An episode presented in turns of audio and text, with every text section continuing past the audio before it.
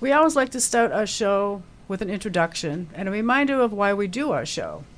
In November of 2000, our 17 year old daughter Leah died in a car accident. Meeting the grief of her death helped us to more fully understand the territory of grief. We each took our own path on that journey, and we have now arrived in a place where we can join together to help others navigate their grief journeys. Leah's death provided a doorway to our transformation, one that we never expected. Our passion is changing the conversation around grief and helping those we talk to find meaning, purpose, and joy again so they can fully participate in their lives. We invite you to join today's conversation and help us build community. Welcome to Monday Morning Conversations with Nancy and Dan, where conversations build community. Our Monday morning conversations are meant to create a safe space where respectful dialogue is encouraged. Our intention is to promote understanding by listening when having difficult conversations. We hope to offer you resources as you travel your personal journey. Good morning. You're listening to Monday Morning Conversations. And today I'd like to start the show with a shout out to Mary and Karen, who we met at the park last week. They were part of an early childhood group meeting to celebrate the end of the school year. And through our discussion, they recommended an interesting book called The Grieving Brain by Mary Frances O'Connor. And I want to thank them for this resource. Today, I picked a song that has special meaning for me and it concerns with yearning. They say that yearning is the heart of grief, and saying it another way, grief is yearning of the heart. And this song speaks deeply to me of yearning. It's a song by Carole King called So Far Away.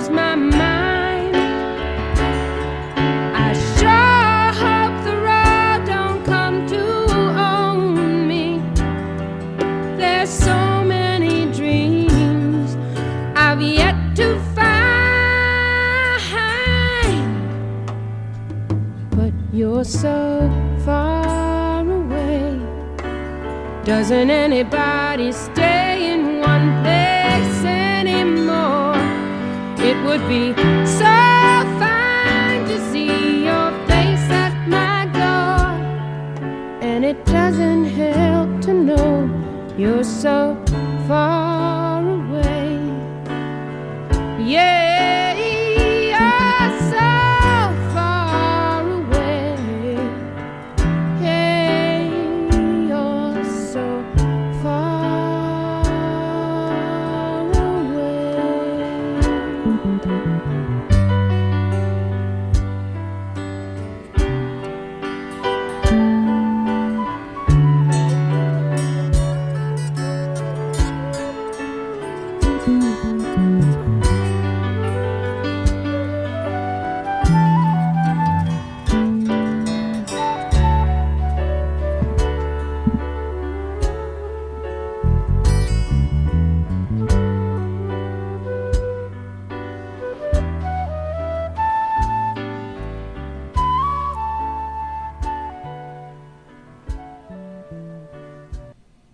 was Carole King off her Tapestry album.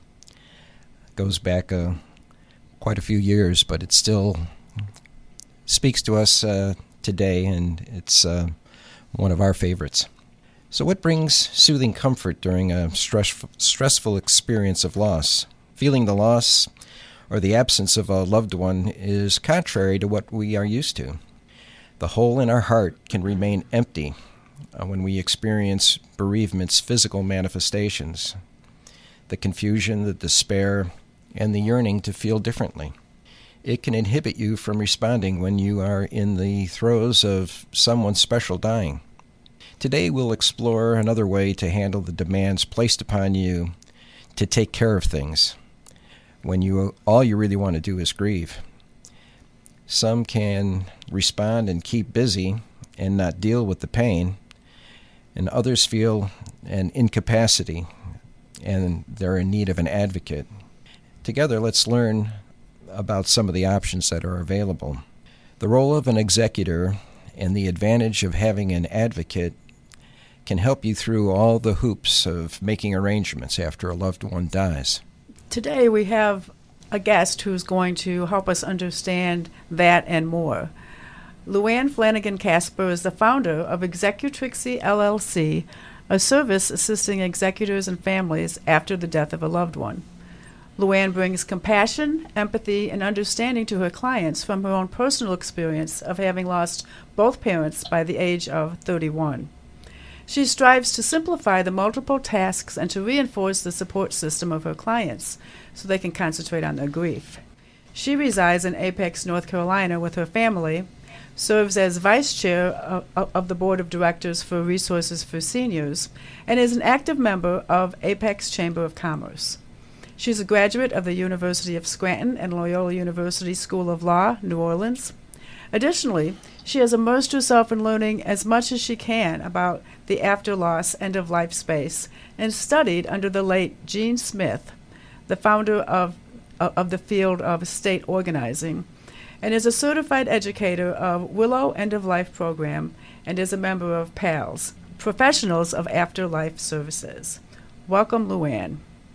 Thank you so much, Dan and Nancy, for having me today. Well, we're excited for our conversation and excited to have you here. Louanne and I are friends and colleagues from back when we lived in North Carolina. Uh, before we get dive into our, our conversation, Louanne, tell us uh, what Executrixie does and tell us the meaning of the name Executrixie. Okay, thank you. Yes, Executrixie. It doesn't really off the tongue, but um, let me get into the meaning of that. Um, so, Executrixie is the combination of two Latin words, executrix and trixie. Executrix, you may be you may be familiar with, um, it's the female version of an executor, um, a person who carries out the terms of a will. Trixie is short for Beatrix, and that is um, that translates from the Latin as the bringer of joy, blessings, or light.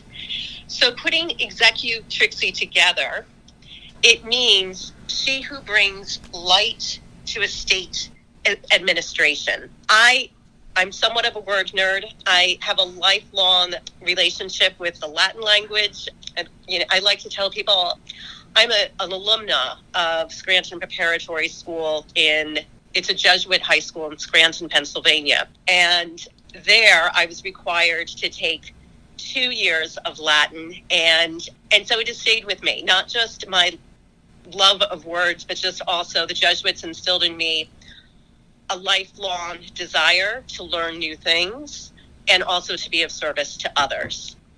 And what my work does is that I like to bring awareness, but I also like to serve as the right hand person to the family. I love that. And I love the um, the wordsmithing you, you did there with, yeah. with Executrixie. It, it um, because that's what you do. You bring light and hopefully uh, um, allow the family to rediscover joy again. Yes. By being by assisting them in the ways that you do. So, what made you realize that you wanted to start your business and be an after loss professional, especially this particular um, Yes. focus? So, um, in my bio, it, it mentions I lost both parents um, by the age of, of 31.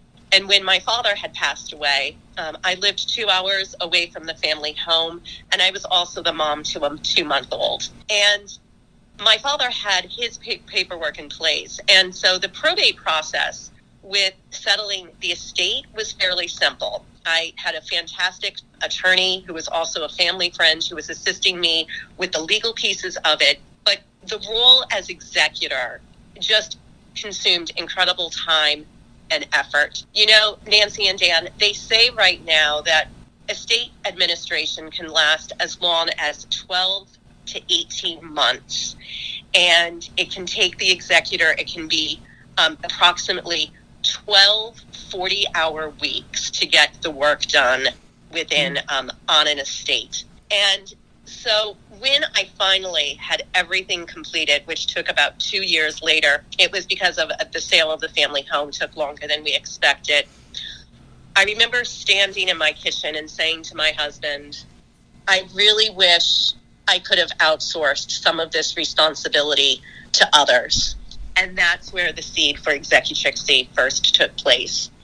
Um, additionally, I will say that my experience deepens my appreciation for how critical it is to have one's own paperwork and records in order and to have those conversations with your family.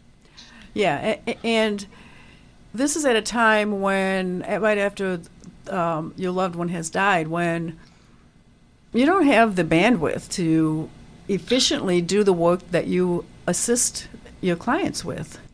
Absolutely. Um, grief, and, and we'll, we'll, we'll continue around this topic, but can definitely, in, it's something, grief needs to be addressed and taken care of, and it can definitely affect the decision making that the decisions that need to be done um, during probate. Yeah. And even if, yeah, um, yes. Yes. So ha- having someone like you there um, to advocate for for someone's really important stuff. I mean, th- there's so much that goes into this. You can't just say it's one decision. It's it's. Um, I, I know how valuable you are to Yeah. your clients. Yeah, I my work allows my clients to be able to spend more time with their families, to minimize time away from their work, but again, most importantly, to concentrate on their grief. Right. What kind of clients do you primarily work with? Well, I work chiefly with executors, um, those who are handling the estate affairs, and it could be of a late spouse, siblings, parents. A lot of my clients would identify themselves as Generation X or maybe part of the sandwich generation. Mm-hmm. But in all cases, my clients are stretched in many different directions because of work, because of children, and then, of course, now they have this added responsibility of estate administration. Yeah. And do you help, or do, do you assist with the estate planning in in that capacity, or just after the um, the death happens? yeah. Well, I want to be, um, I want to be very clear because people get confused about this. I do not um, engage in estate planning per se. If someone needs a will written, advanced directives, a trust, um, I can refer them to many, many different um, estate planning attorneys um, that can help them with that. Where I can help in if under the umbrella of planning is to get the procedures in place. Mhm. So Mhm. once someone does pass away, there will be they have like a, a guide to help them and so the family knows what the next steps need to be. And it's it's like I help I'm on the home front. I'm helping with the practical sometimes day-to-day tasks that need to be taken care of. hmm Yes, thank you for making that distinction because we've had several uh, estate planning attorneys on our show, and they talked about what needs to be be there. So you would refer your clients to someone like that, and then you would help with, like you said, the day to day, kind of mundane, ordinary things that the um, person doesn't have the capacity to deal, or the same kind of capacity to deal with after the after the loved one dies. Yes, I mean something that comes up is um, securing all the documents, making sure. Mhm. Sometimes my clients may know that there was a will written, but they're not sure of the attorney's name. Mhm. So, securing the location of those important documents, making sure that the home is secured, um, making sure that the documents that the attorney is going to need to get the job done is given to them. And then also other things like notifying interested parties like Social Security, Veteran Affairs, um, creating a list of subscriptions and services that may no longer be needed the, after the death, um, closing online accounts. All of those, again, little day to day things that need to be addressed, but maybe not something that the attorney needs to be involved with. Mhm. Yeah, I, I think that that is such a provides such value, and one of the things that uh, we've come up against is um, the list of people's passwords, which Oh, yes. and uh, you know tra- trying to track those things down. And you know I do like the distinction that you made. Uh, you know we like to think that estate planning you know is the pre planning of all the activities. But um, you know you're almost like a crisis management um, trying to pull together all of the pieces that um, you know need to happen after that natural disaster happens. And you know, let's face it, death is a natural process, and um, but when it happens unexpectedly, or even when it it's not uh, unexpected in, terms, in the case of long-term illness, uh, that pulling all those things together is quite a task and And knowing what to pull together. yeah yeah that that is so helpful Okay, so for everybody listening, please write this down. Make sure that you have your computer password or PIN number written down for someone, um, just in, in the case of, of something happening to you. Your PIN code for your phone. Also, um, your emails. If if you have everything that's all your online accounts that are going to your Gmail account, what is your Gmail password? Because there are, and we could talk the remainder of the show about just nightmare scenarios that I have heard, but it is, I mean, it, Google, for instance, could require, if you don't have the password for that, could require you to get a subpoena to be able to access the email account. So it's really critical to have all of those pieces in place um, because your information could be lost forever if your if your family members don't have that info. Yeah, technology is great until it isn't, until it doesn't work. Yeah. Yes, if if we were if we weren't on radio, you would see like my hands are in the air right now. Please just make sure that you have at least some of that information given to someone. Yeah, it, it's a start, and it's an important uh, piece to the puzzle, I'm sure. Uh, one of the other things that um, you know we advise the people that we talk to is have one place where as many of your documents that you can think of uh, are stored, because if there is an emergency, and um, when we spoke to uh, the fire department, actually, they advise that um, they look typically on uh, a message or a packet that is uh, set on your refrigerator, you know, with the instructions as to where all those documents can be found. The ones that are emergency, not the will, not the you know, but the power of attorney, the medical um, medical power of attorney, and things like that. And we've talked about those things before. I imagine that since you've started this uh, business, uh, that things have changed, and you know, especially with um, uh, COVID, how does how has COVID affected some of the things that uh, you're doing? You know, I this may sound counterintuitive because I work with families after the death of a loved one, and we know what has happened. Um, we know that the death rates extremely increased during COVID, but it was as far as my networking goes. I that was all online, which for me, I'm more of an in person. You know, I, that's I, I enjoy being in person. Um, I frequently speak at senior centers and also um, in assisted living facilities, and those were shut down for a large amount of time.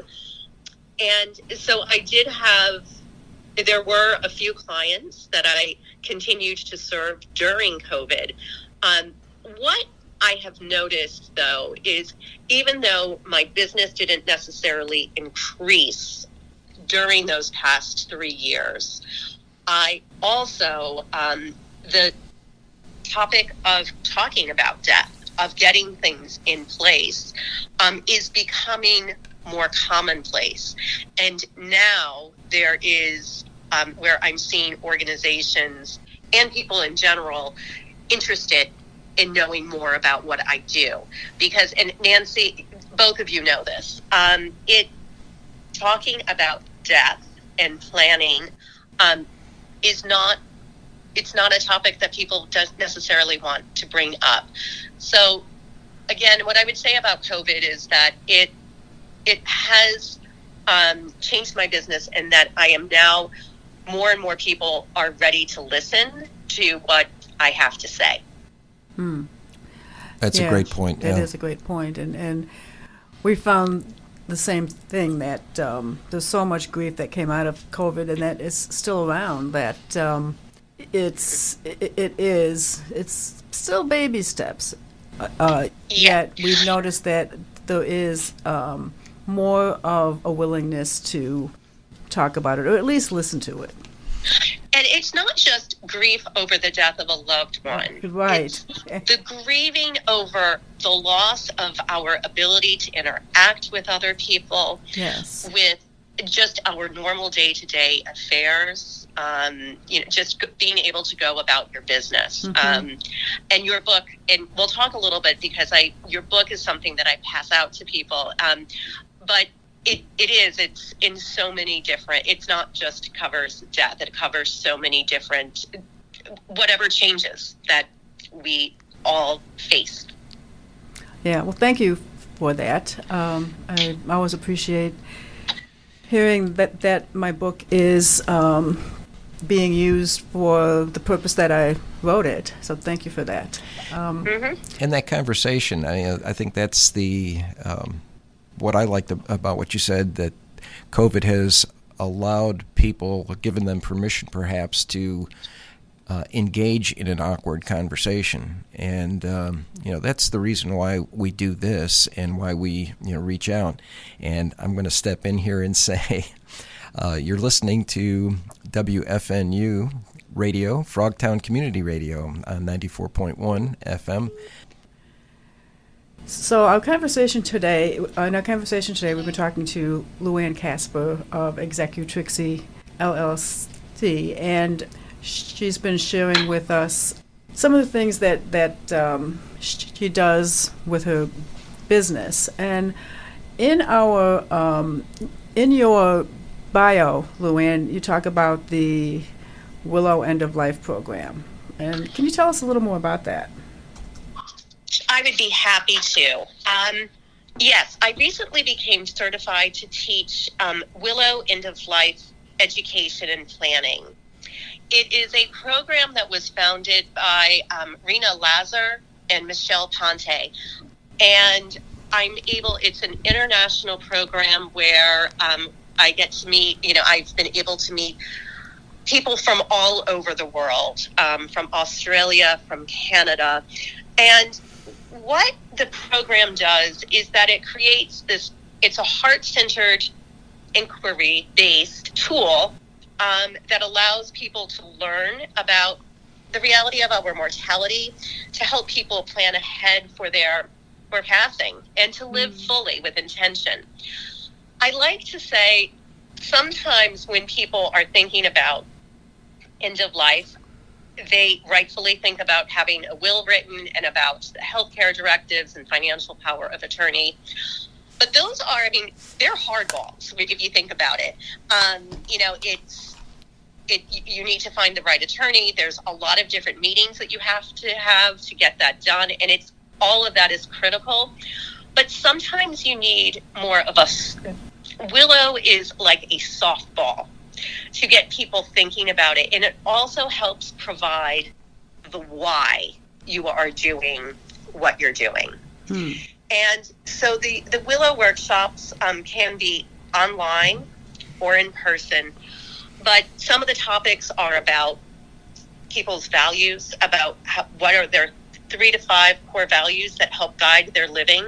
And um, another topic that was very popular a few months ago was greening your death. Hmm. So if the environment is something that's very important to you, how can you carry that into your funeral planning? Mm-hmm. And it's about an in each workshop is about an hour and a half, and it just it goes through the different options that are available. Hmm.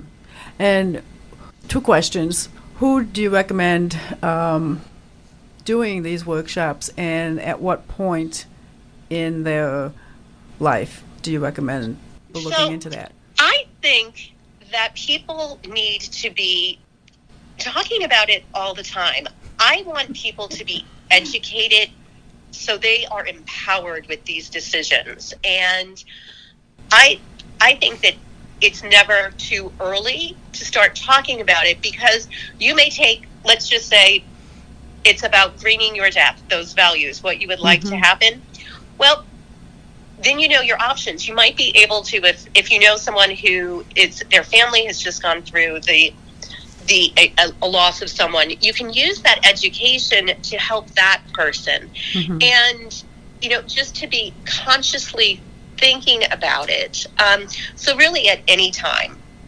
Yeah, yeah, you you're talking my language there. I, I think these are conversations that we should have um, often and and and early and yeah they're not easy and yet the more we have them the um, more easeful they become. And, and, it sounds like a program like this can assist in making them m- more easeful. Yeah. I mean, just the other day, um, there was a situation that I came across, and I just I sent a text to my kids and to my husband and said, um, "Just so you know, this isn't what I would want to happen." yeah, yeah, uh-huh. yeah. It's it's important to talk about those things. Mm-hmm. Not only what you do want, but what, what you don't want. Because when Leah died, let's face it, we weren't planning a funeral because she was 17. Why would you plan um, a funeral for your 17 year old? And yet, knowing something may have helped us get th- through that because we were we were lost and we don't know I know what we did and I know why we did it, and it wasn't um, completely as, um, astray from our, our values. But if we had been able to talk to talk about it when we weren't in the throes of grief, we may have made different decisions. Yes, absolutely. And I like what you said um, uh, about asking those questions. And I, I came across something that uh, uh, sounds similar. There were five questions kind of framed a little bit differently. You know, like where does sacred li- sacredness live for you, and what should what should be sacred for all of humanity, and um, you know what is not sacred, and uh, talking about values and talking about uh, how community and um, you know that's really the reason why we do this is to be to have the chance to be in community with each other. You know no matter what your beliefs are or what your ethnicity or your race or your religion to try to create situations that uh, call us to be the best versions of ourselves and we reach out to our community you know both here locally in St. Paul but you know to our friends and plus uh, all of the you know St. Paul community listening to you know the advice that you're giving, uh, Louanne, and we really appreciate um, filling us in on, on some of these resources that people uh, can take advantage of. Yeah. Very good. Yeah. Hey, you also mentioned in your bio the Professional After Loss After Loss program, PALS. Tell us about that. Yes. Um, I am so excited about PALS. I'm very excited about Willow too, but PALS is a group of women, professionals, um, after loss professionals. We're mostly women. There are actually some men too. And it is, um, there was a training program involved, but we share best practices uh, and also different resources um, that are available. This is a what I'm excited about is that I found my people because again, when you think about when you hear like what I do, the one of the first questions I hear is, "Will, will can you help me with the legal documents? Can you help me with this?" And we are every I many of the people in the group went through a similar situation as I did, where we lost someone close to us, went through the probate process, and then realized, and it's not just probate. If I mean, it, it, there are there's overlap eh, eh, because I don't want people. Probate has a very has very negative connotation. I mean, it it could be after the death of anyone um, and and what the family is going through. All of these people realized, just like I did that afternoon in my kitchen, with oh, can I outsource this? Um, can I have someone help me close close the accounts? Can I have someone who's checking in on the house because I live two hours away? And um, it's and what they have said is, you know, and, and the, this field of helping people after the death of a loved one, it's emerging. And it here's a sobering statistic.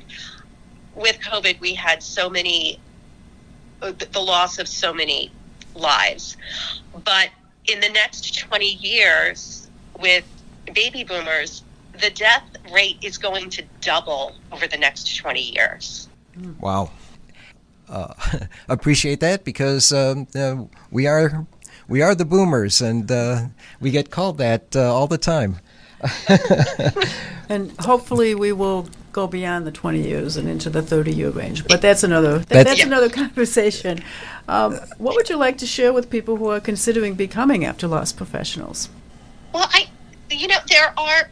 I talk to a lot of people who are considering a career like mine, and it's because they they suffered a loss and realized how hard the work is um, and I don't want to discourage anyone, but it does take a little bit more than just wanting to go forward with helping people. Um, I did yes. these, as I mentioned, I trained with Jean Smith, mm-hmm. who had founded Estate Organizing. Um, she had a company called Exit Stage Left, which or Exit Stage Right, which was in um, the Bay Area. Um, I then also did this after loss program again. So I have people who can, um, I have people that I can collaborate with, mm-hmm. ask best practices. Um, I also did a program called Launch Apex, which was a business planning um, program, which helped me look to write a business plan as well as think about things that you ordinarily wouldn't what's the exit strategy going to be for your business? Mm-hmm. Um, and so it involves a lot of education. It's also it's expensive, and it took a lot of time, hours, um, weeks, probably months of my time, but it was necessary because again, this is a this is a new field, and you, you want to be able to build rapport with clients, but then also your referral partners. I'd also like to say that it's a field where you need to have emotional boundaries mm. because there will be tough conversations that you will have with clients and and you need to be and anyone who were, were to consider pursuing this needs to be ready to be an active listener but then also to be able to separate it from your private life right you need you need clear strong boundaries Yeah. Yes. Yes. I And maybe that's uh, one of the reasons why men aren't so inclined to um, be involved in this. I, I, and that's a question that I've been asked before, you know, um, and from my perspective, you know, a, a guy here trying to have an awkward conversation. eh, Why do you think um, there aren't more men participating in, in programs like this? Uh, I know women are caregivers, and you know, why is it that men shy away from this? Do you think? I, I know that's off topic, but uh, it's it's a question that I, you know, have asked myself.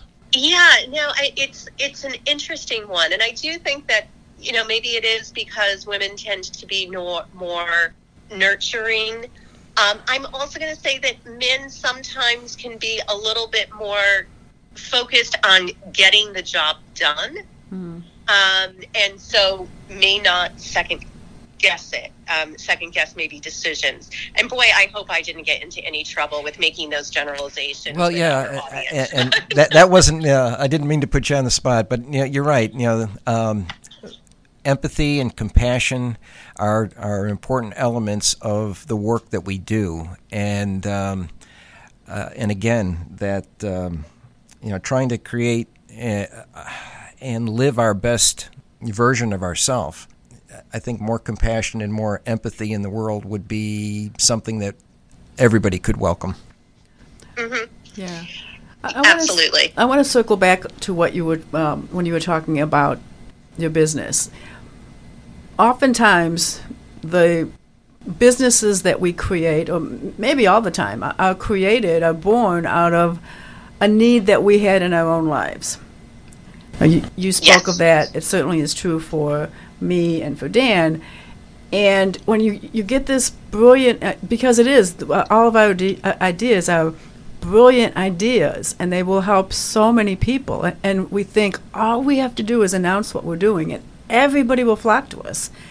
And it, we we do need to treat our businesses as businesses. We're entrepreneurs, and w- we have a business that needs to have a business plan. We need to have, especially in these kinds of businesses that are not like uh, it, it, it, when I used to go to networking, uh, it was like I, I, it, it's not like getting your hair cut every six to eight weeks or, or, or eating cupcakes, which would be great. We have a li- we have a much different clientele and a much different way of talking about the way that we um, meet our clients. Yes. And, and so that's um, really, I'm glad you brought that up because that's really important because if we're able to meet with our clients in the way that we do and listen and help them to move forward in their lives, then they will want to get that haircut every six to eight weeks so that they'll want to eat cupcakes and um, do all the fun stuff. Um, but when you're grieving, you don't always feel like having fun. And there's also the issue of privacy.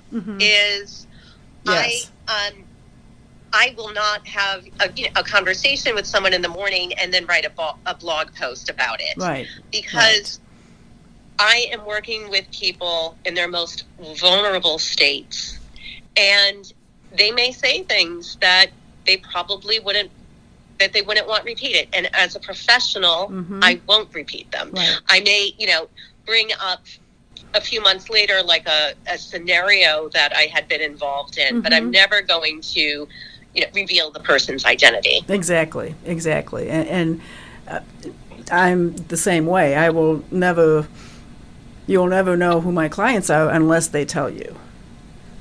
You know, Right. That's uh, that, that's a part of the the clear boundaries. Um, since you mentioned blogs, in one of your blogs you talked about the taboos surrounding the end, end of life and grief, and we talked a little bit about this, about preparation. But how do you break the taboo? we talked a little bit about this, but having um, just starting those conversations. So, for instance, let's say a friend has has lost a parent, and uh, then she realizes a few months later she's going through her process and then she realizes a few months later that her good friend also has a mother who's in a, a parent who's in a similar situation. And planting that seed of just saying hey have you had you know this is what i learned from handling um, from dealing with the death of my mother the estate administration, you know, or things like that. Have you started to have that conversation? And just making the topic of death and dying does not have to be sad and depressing. It can be it it can be a way to to share and actually there could be some joy that is involved in remembering a loved one. And so making it just a more commonplace topic. Mhm. Yes, yes, making it a more commonplace topic, and that I haven't read the book yet that Dan referenced at, at the top of the show, but something you shared about the way our brains process things. Um, like for instance, uh, uh, we recently lost our cat, and both of us Oh. still think we see her jumping off the couch, and that's our brain that, that's that's doing that. So our, our brain takes a while to catch up to reality. Yeah. And so by talking about it, that's one of the things that we can do to prepare. and it can help rewire you know your your neurons so that um, uh, you can retrain your brain. And i think that's a, a lot of you know if you look at the scientific part of the brain chemistry we're so used to having our loved one there when they're not there. Um, that's when grief enters and it takes a while for our brain to kind of reprogram itself to understand that what we held as normal is no longer, you know, a valid conclusion and we need to find our new normal. And we've talked about that before on our show, the fact that uh, people say if we could only go back to the way it was, Yeah. and that's not possible. Yeah. Um, for instance, um, so with my parents, my father was very proud of his Irish heritage. And so one thing that I have been known to do is around St. Patrick's Day or on his birthday, ordering a, a draft of Irish beer and just having a toast um, for him. My mother-in-law loved to have, um, you know, family meals. So sometimes um, it could be around her birthday or around the holidays. Is to um, prepare one of her favorite meals. My father, or um, my father, my husband's father, is alive. Um, that he always make made chili on Christmas Eve. Well, we always every Christmas Eve, whether we're with him or not, we always remember like remember when Dad used to do this. So there are ways you can be celebrating people and not make it sad. Yeah, I I love a- all of those because that is how you keep them alive uh, by doing some of the things that that they did that made them special for you. Yeah, you, you ritualize the uh, Yeah. the things, and um, and the converse is true because uh, on our first Christmas after Leah died, um, or actually it was the second Christmas, we decided that we couldn't do Christmas the way that we we did. So we gave ourselves permission to change how we would celebrate because what we had done was too painful. Right. So you know, it it can it it's situational and it is something that you have to decide for yourself what is what is right for you because there is no right or wrong Right. way of of grieving, and we um, uh, have a have that ability of working through it, and it takes those conversations. Right. We are starting to get to the end of our show, but before we do, um, I have three specific questions I want to ask you. The first two are, uh, where do you see the future of of the work you do, and and then maybe tied to that is, um, I know you're located in Apex, North Carolina, um, near the Triangle, or in the Triangle, at the apex of the Triangle. um, do you work with people in, in, in other locations? I do. Um, yes, I can work remotely. I can also work on um, on location um, with with clients. Um, I've done that in the past. Um, it would involve usually it would be a, a, larger project, and where I would try to take um, and do the project in like a week or so. Um, but there are definitely um, accommodations um, that I can make for various people across the country. Okay. One thing that has been very interesting is um, that I'm currently in the works right now. Um, are there are a lot of companies who are sending people overseas, and how will that work if that person had been named the executor of an estate and if they need to come back to the states? Uh, so working with those clients, but then the flip side, if someone's living abroad and passes away, getting you know taking care of um, that type of estate as well. Mm-hmm. Um, so yes, I'm definitely not limited um, in my geographic scope. Yeah, great. Well, uh, time has just flown by here today. Um, before we finish up, I want, would like you to let our listeners know how they can get in touch with you, and maybe one last one last thought. Sure. Well, likewise, the time has flown by for me um, as well. When I'm having good conversation with good people, the way that people can reach me is um, to visit my website and sign up for my email list, um, which, by the way, I'll tell people I don't spam you because I don't like being spammed, but I do like to send out occasional notices, just letting people know about what I'm up to and then also my workshops. Um, my website is www.executrixie.com, which is E X E C U T R I X I E dot com. I can also be found on my personal profile on LinkedIn, Louanne Flanagan Caspar, um, as well as I have a, a, Facebook page and an Instagram page as well. Um, and then lastly, I'll give out my phone number. Um, I can be called or text texted at 860 899 5375. Great. Thank you so much. Yeah, thank you. So today's conversation uh, with Louanne Flanagan Caspar wove our way around how an advocate like Executrixie can help you through the stress of arranging the tasks around all of the bureaucratic planning and paperwork when a loved one dies and helping with all of the tasks associated with the things that happen uh, around a death of a loved one. She offers a sympathetic and consoling hand when faced with these overwhelming tasks, and we really appreciate her visiting uh, with us and sharing her comments. Thanks again, Louanne. Thank you, Dan and Nancy. For today's inspiration, uh, I chose a, a, quote from Stephen Jenkinson, who is the author of Die Wise and many other books. Um, I chose this quote because today we talked about skills to manage practical things after a loved one dies. In this quote, Stephen talks about grief as a skill, and it also happens to be one of my very favorite quotes. From a young age, we see around us that grief is mostly an affliction, a misery that intrudes into the life we deserve, a rupture of the natural order of things, a trauma that we need coping and management in five stages and 12 steps to get over. Here's the revolution. What if grief is a skill? In the same way that love is a skill something that must be learned and cultivated and taught. What if grief is the natural order of things, a way of loving life anyway?